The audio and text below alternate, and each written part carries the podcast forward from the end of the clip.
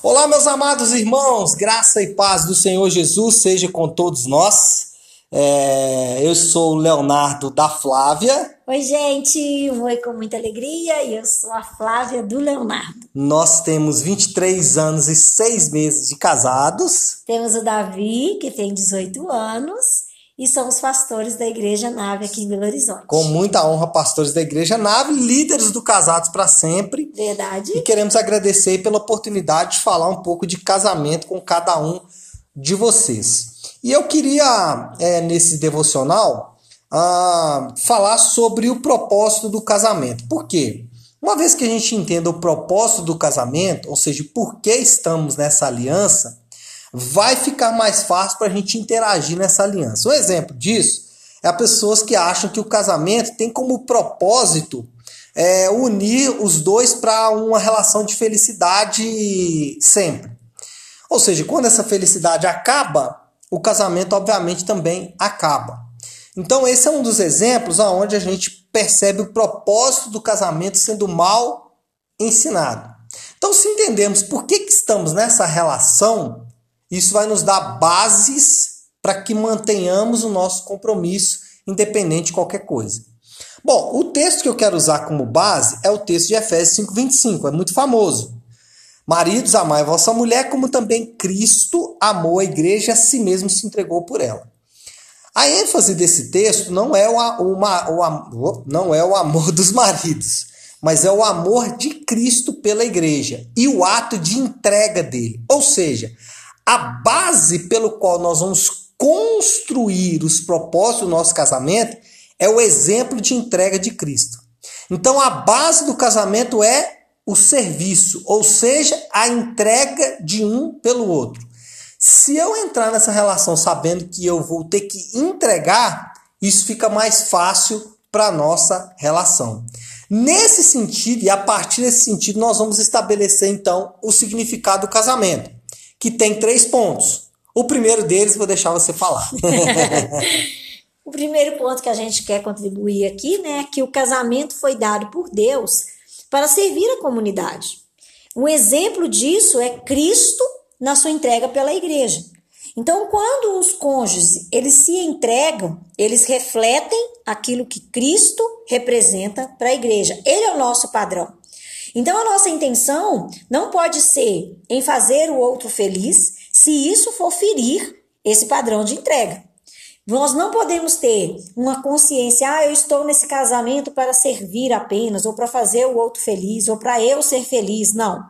O meu casamento tem que ser um reflexo do que Cristo representa para a igreja. Ou seja, tudo para a glória de Deus. Tudo que, Deus, que Jesus fez foi para a glória de Deus. Então, a minha relação com meu esposo, quando eu o honro como esposa, como eu me submeto à liderança dele, quando eu é, trago honra para a vida dele, né? Porque nós sabemos que a, a palavra de Deus vai dizer que a, a glória, a mulher é a glória do homem. A cultura judaica, ela tem como critério avaliar se o homem é um bom marido, um bom homem de caráter na sociedade, pela esposa que ele, que ele adquiriu, né? Então, se o cara é um cara, ele é considerado sábio na sociedade pela esposa que ele tem.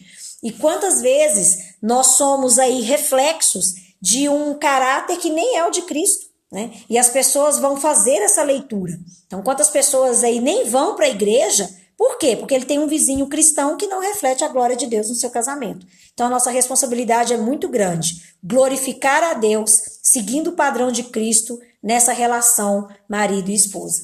Muito bem. Segundo lugar, e eu vou falar esse segundo ponto, o casamento forma o caráter em uma relação de compromisso. Então, o que, que acontece? A, a nossa relação, ela é, como você disse, o exemplo da relação Cristo-Igreja. E a relação Cristo-Igreja é baseada em uma aliança. Assim como o nosso casamento também é baseado em uma aliança.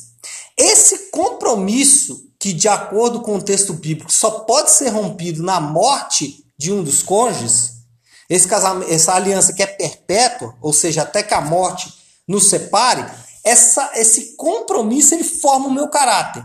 Por quê? Porque normalmente o nosso caráter ele tem uma tendência natural de não assumir compromissos. Né? E quando eu entro em uma relação onde eu tenho que assumir um compromisso, onde eu tenho que me manter nesse compromisso até que a morte o separe, isso vai formar o meu caráter. Vai fazer com que eu seja uma pessoa mais comprometida com o meu trabalho, já que eu já sou comprometido em uma relação de aliança, mais comprometido com a minha igreja e, por fim, obviamente, mais comprometido com Deus, mais comprometido com a salvação em Cristo Jesus. Então, o casamento tem como propósito também formar o caráter dos dois nessa relação de compromisso que a aliança estabelece. E aí, quando a gente olha para esses dois pontos que nós abordamos, que o casamento ele é dado para refletir o que Cristo representa para a igreja e também a formação desse caráter, isso está desenvolvendo um ambiente seguro para a criação dos nossos filhos. Uau. Então a sociedade ela tem o reflexo do que Cristo é para a igreja dentro do casamento. Uhum. Cada um dos cônjuges desenvolveu um caráter comprometido com uma aliança e isso está refletindo nos filhos um ambiente seguro para eles crescerem. Você imagina os filhos, né, crescendo no lar onde marido e mulher são servos uns dos outros. Meu Deus. Onde o marido serve a esposa, a esposa serve o marido. É. Onde os dois são tão comprometidos um com o outro, a convicção é tão grande que eles vão viver juntos até que a morte separe. Qual o resultado disso nos seus filhos? Meu Deus. Que geração que nós vamos formar se nós tivermos esse pensamento? Uma geração que vai reproduzir isso também na sua família formada na vida adulta. Uau. Né? Porque aí eles estão carregando um ensino tão profundo que vai ser um passar de bastão, né? Sim. Uma geração conferindo o que a outra geração fez e Deus sendo glorificado nessas relações, né? O homem foi criado à imagem e semelhança de Deus. E quando nós caminhamos por essa terra, nós caminhamos carregando a glória de Deus.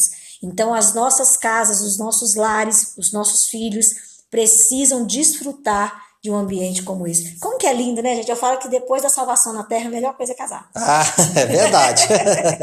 Bom, então é isso, pessoal. É, acho que a gente conseguiu é, fazer um, uma boa introdução, bem leve, né? Dos Vamos propósitos do casamento. Literária? Pode. A dica literária, até de onde a gente tirou um pouco dessas dicas, sim, né? Sim. Que é o significado do casamento do Timothy Keller, gente. E vocês... da Kate Keller. E da Kate Keller, é, verdade, são os dois. É. Nossa, é uma literatura que nós Vamos falar igual o Jonas Madureira, né? Você não pode passar dessa vida para outra. Você que é casado, você que é solteiro, qualquer pessoa, você precisa adquirir esse livro e refletir na literatura que ele o traz. significado aí. do casamento. Então é isso, pessoal. Queria agradecer a todos vocês. Muito obrigado aí pela oportunidade. Muito obrigadinha. Sentimos muito honrados. Muito honrados, né? E sempre que vierem para Belo Horizonte, vai na nave sua igreja, vão ser muito bem recebidos, tá bom? vocês com um abraço bem gostosinho. Muito bom. Um abraço para todos. Fiquem com Deus. Deus abençoe.